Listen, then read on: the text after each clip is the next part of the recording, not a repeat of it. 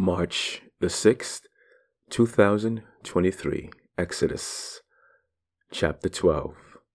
The Lord's Passover. Glory, hallelujah. Thank you, Father God, for your word this morning. Grace and peace, my brothers and sisters. My name is RJ, and I welcome you to another episode of God is Faithful and Just, with all things being relational. And indeed, family, it's a great day today. It's a good opportunity to be here sharing in God's Word. It's Monday morning, the 12th day of March, and we are so blessed and truly, truly are. And I hope you guys enjoyed your communion with your brothers and sisters in Christ, with our brothers and sisters in Christ in your local church or maybe at home or with your family. Just enjoying, remembering what the Lord our God has done for us, even as we prepare for these next few uh, weeks for the celebration of his coming, of his resurrection as Lord and Savior. Glory, hallelujah. We're continuing with Exodus chapter 12 with God's signs and, and his wonders, his, his uh, plagues, as it's been called. And we're expecting a mighty blessing out of the Lord this day. So be encouraged, family. Let your mind and your heart be open this particular word the Lord has allowed to be called the Lord's Passover. Exodus chapter 12. The Lord said to Moses and Aaron in the land of Egypt, This month shall be for you the beginning of months. It shall be the first month of the year for you. Tell all the congregation of Israel that on the tenth day of this month every man shall take a lamb according to their fathers' houses a lamb for a household. And if the household is too small for a lamb, then he and his nearest neighbor shall take according to the number of persons, according to what each can eat, shall make your count for the lamb. Your lamb shall be without blemish, a male a year old. You may take it from the sheep or from the goats, and you shall keep it until the fourteenth day of this month when the whole assembly of the congregation of Israel shall kill their lambs at twilight. Then they shall take some of the blood and put it on the doorposts, on the two doorposts and the lintel of the houses in which they eat it. They shall eat the flesh that night, roasted on the fire, with unleavened bread and bitter herbs they shall eat it. Do not eat any of it raw or boiled in water, but roasted its head with its legs and its inner parts. And you shall let none of it remain until the morning. Anything that remains until the morning you shall burn. In this manner you shall eat it, with your belt fastened, your sandals on your feet, and your staff in your hand. And you shall eat it in haste. It is the Lord's Passover. For I will pass through the land of Egypt that night and I will strike all the firstborn in the land of Egypt, both man and beast, and on all the gods of Egypt I will execute judgment. I am the Lord. The blood shall be a sign for you on the houses where you are. And when I see the blood, I will pass over you, and no plague will befall you to destroy you when I strike the land of Egypt. This shall be for you a memorial day and you shall keep it as a feast to the Lord throughout your generations, as a statute forever. You shall keep it as a feast. Seven days you shall eat unleavened bread. On the first day you shall remove leaven out of your houses. For if anyone eats what is leavened, from the first day until the seventh day, that person shall be cut off from Israel. On the first day you shall hold a holy assembly, and on the seventh day a holy assembly. No work shall be done on those days, but what everyone needs to eat, that alone may be prepared by you. And you shall observe the feast of unleavened bread. For on this very day I brought your host out of the land of Egypt. Therefore you shall observe this day throughout your generations as a statute forever. In the first month, from the fourteenth day of the month at evening, you shall eat unleavened bread until the twenty first day of the month at evening. For seven days no leaven is to be found in your houses. If anyone eats what is leavened, that person will be cut off from the congregation of Israel, whether he is a sojourner or a native of the land. You shall eat nothing leavened. In all your dwelling places you shall eat unleavened bread.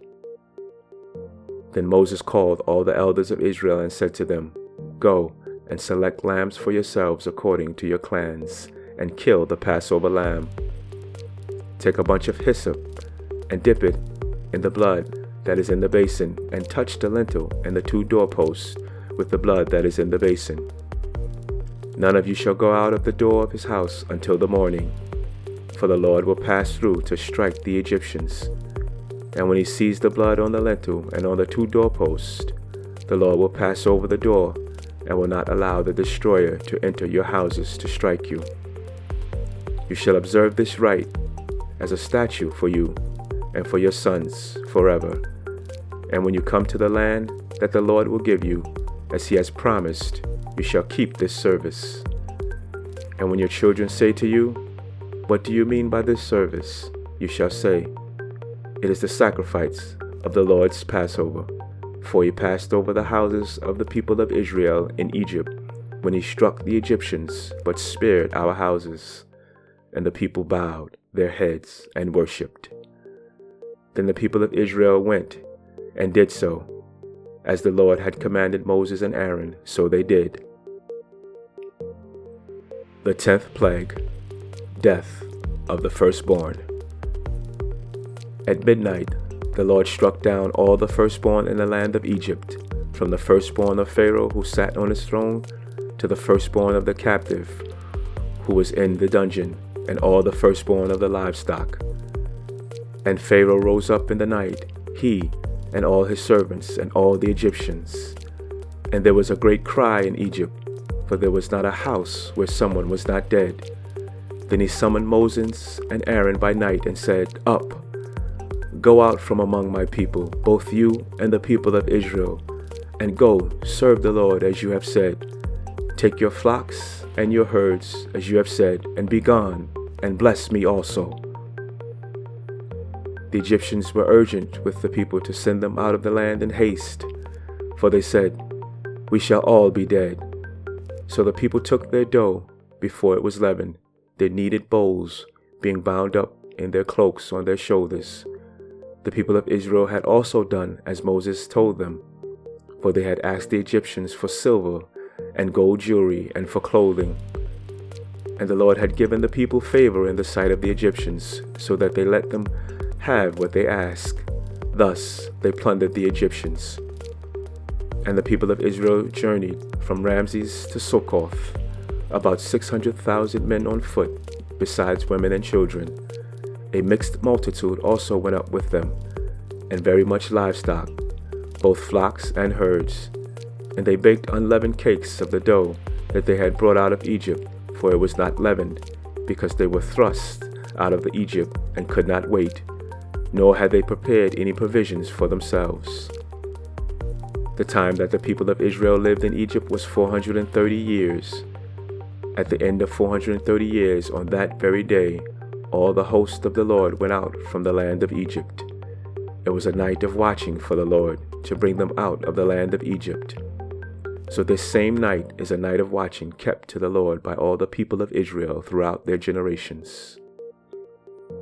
And the Lord said to Moses and Aaron, This is the statute of the Passover. No foreigner shall eat of it, but every slave that is bought for money may eat of it after you have circumcised him. No foreigner or hired worker may eat of it.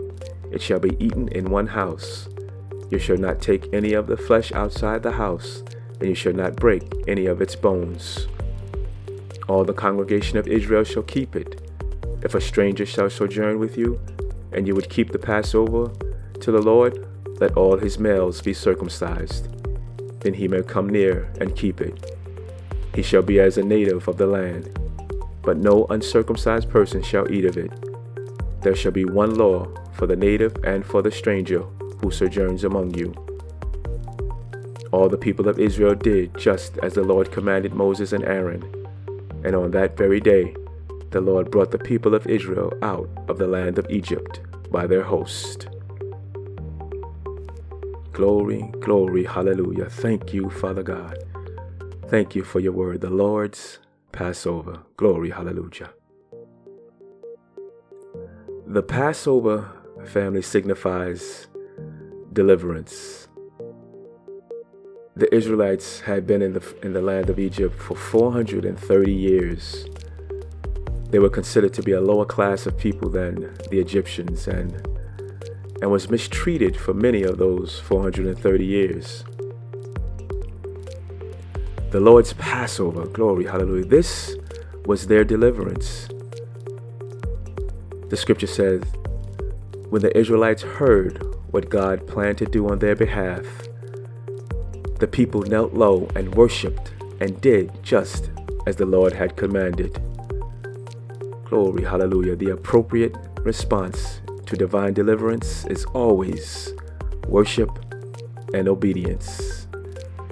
Glory, hallelujah. The blood of Jesus has delivered you and delivered me. He has delivered our loved ones, even the ones whom we have prayed for and believe by faith it is done. The appropriate response, family, to divine deliverance is always worship and obedience. Father God, we praise you right now in the name of Jesus. Glory, glory, hallelujah. We praise you, Father God. We exalt you, we magnify you, we lift you up. We lay down before you, Lord Father God, submitting, committing ourselves to you as a living sacrifice, holy and acceptable unto you this is our reasonable form of worship. That our minds and our hearts be stayed on you because we trust in you. We trust, Lord Father God, that every petition that we laid before you, every supplication that we laid at your feet, Lord Father God, every request that we made known unto you, you have heard, Father God. Oh, hallelujah. And for that, we worship you, Lord Father God. And we stay with obedience to your word, hearing your commands, loving our neighbors as we love ourselves, keeping your word close to our heart that we may abide in it. We love you, Father God. There is none beside you. And we thank you. We thank you for this day, for this opportunity on this side of eternity to do your will, to be your son, to be your daughter, to embrace your truth, and to deliver it to those who do not know you. Oh, hallelujah. For there is someone right now, Lord God, in need of your voice. They're in need of your word. They're in need of your provision. They need to know that indeed you are God and you have allowed us to be your mouthpiece, your ambassadors, your hands, your feet. Oh, hallelujah, to deliver your grace, your love, your mercy to those who do not know you. We thank you for this opportunity to bless you, to bless those that are around us. We love you, Father God, and we exalt you. In the precious name of your Son, Jesus, we pray. Glory, glory, hallelujah. Oh, hallelujah. Be encouraged on today, family. Be encouraged, be inspired, be lifted up. Let this word of the living God, let it marinate in your mind and your heart that you may go throughout your day, being a blessing to those around you. And my friend, I know those who may be overseas right now, you may be in a different part of the country, you may have received this message, this episode from one of your friends or your family members. It was not by coincidence, it was by divine appointment. God knew you would be here this moment listening to these very words. We all have been here, and we all have sinned and come short of the glory of God. But God said, if you confess your sins to Him, He is faithful, He is just to forgive you of your sins and cleanse you from all unrighteousness. If out of your mouth you call upon the name of Jesus and believe in your heart that God raised him to pay the penalty, the price for your sin, you shall be saved. You shall walk with the family of believers. You shall call God Abba, Father. Oh, hallelujah. And indeed, we want to walk with you. We love you, family. Indeed, we do. This journey was not made to be walked alone. Grace and peace be upon you. And we look forward to being with you here again on tomorrow. And in the meantime, family, be a blessing to those around you. Glory. Hallelujah.